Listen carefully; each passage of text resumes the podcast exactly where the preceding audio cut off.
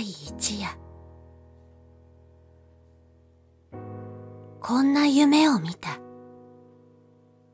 腕組みをして枕元に座っていると、仰向きに寝た女が静かな声で、もう死にます。という。女は長い髪を枕に敷いて、輪郭の柔らかな売りざ顔をその中に横たえている。真っ白な頬の底に暖かい血の色が程よくさして、唇の色は無論赤い。到底死にそうには見えない。しかし女は静かな声で、もう死にます。と、はっきり言った。自分も確かに、これは死ぬな、と思った。そこで、そうかね、もう死ぬのかね、と、上から覗き込むようにして聞いてみた。ますとも。と言いながら、女はぱっちりと目を開けた。大きな潤いのある目で、長いまつげに包まれた中は、ただ一面に真っ黒であった。その真っ黒な瞳の奥に、自分の姿が鮮やかに浮かんでいる。自分は透き通るほど深く見えるこの黒色の艶を眺めて、これでも死ぬのか、と思った。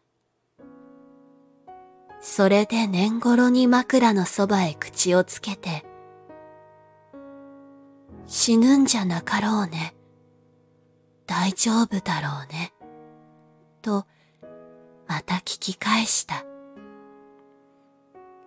すると女は黒い目を眠そうに見張ったまま、やっぱり静かな声で、でも、死ぬんですもの。仕方がないわ。と言った。じゃあ、私の顔が見えるかい？と、一心に聞くと、見えるかい、空、そこに、映ってるじゃありませんか。と、にこりと笑ってみせた。自分は黙って顔を枕から離した。腕組みをしながら、どうしても死ぬのかな、と思った。しばらくして、女がまたこう言った。死んだら、埋めてください。大きな真珠貝で穴を掘って、そうして天から落ちてくる星の賭けを赤印に置いてください。そうして、墓のそばに待っていてください。また、会いに来ますから。自分はいつ会いに来るかね？と聞いた。日が出るでしょう。それから日が沈むでしょう。それからまた出るでしょう。そうしてまた沈むでしょう。赤い日が東から西へ、東から西へ落ちていくうちに、あなた、待っていられますか？自分は黙ってうなずいた。女は静かな調子を一段張り上げて、百年、待っていてください。と思い切った声で言った。百年、私の墓のそばに座って待っていてください。きっと会いに来ますから。自分はただ待っていると答えた。すると黒い瞳の中に鮮やかに見えた自分の姿がぼーっと崩れてきた。静かな水が動いて映る影を乱したように流れ出したと思ったら女の目がパチリと閉じた。長いまつげの間から涙が頬へ垂れた。もう死んでいた。自分はそれから庭へ降りて真珠貝で穴を掘った。真珠貝は大きな滑らかな縁の鋭い貝であった。土をすくうたびに貝の裏に月の光が差してキラキラした。湿った土の匂いもした。穴はしばらくして掘れた。女をその中に入れた。そうして柔らかい土を上からそっとかけた。かけるたびに真珠貝の裏に月の光が差した。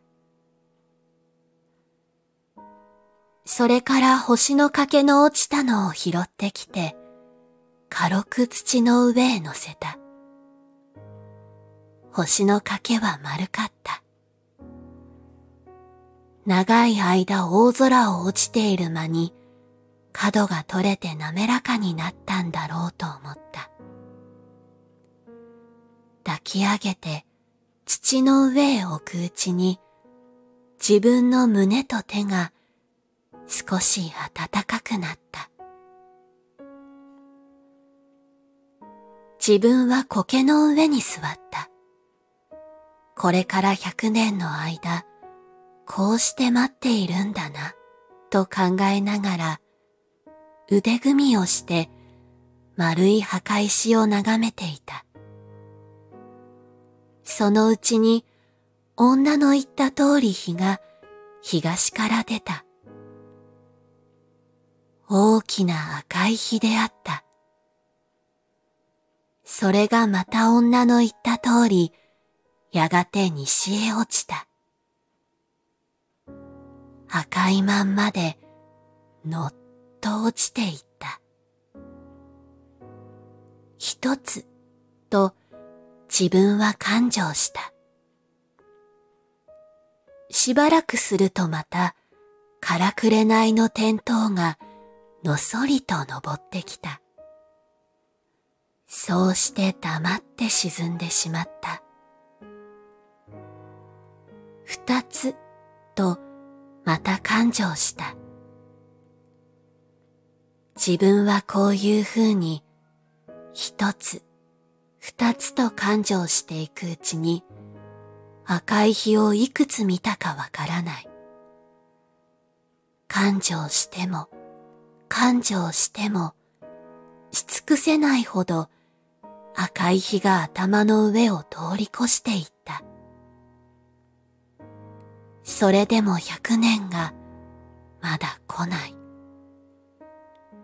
しまいには苔の生えた丸い石を眺めて、自分は女に騙されたのではなかろうかと思い出した。すると石の下からハスに自分の方へ向いて青い茎が伸びてきた。見る間に長くなってちょうど自分の胸のあたりまで来てとどまった。と思うと、すらりと揺らぐ茎の頂に、心持ち首を傾けた細長い一輪のつぼみが、ふっくらと花びらを開いた。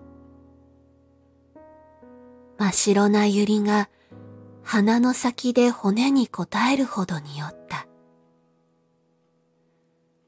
そこへ遥かの上からぽたりと露が落ちたので、花は自分の重みでふらふらと動いた。自分は首を前へ出して、冷たい露の滴る白い花びらに接吻した。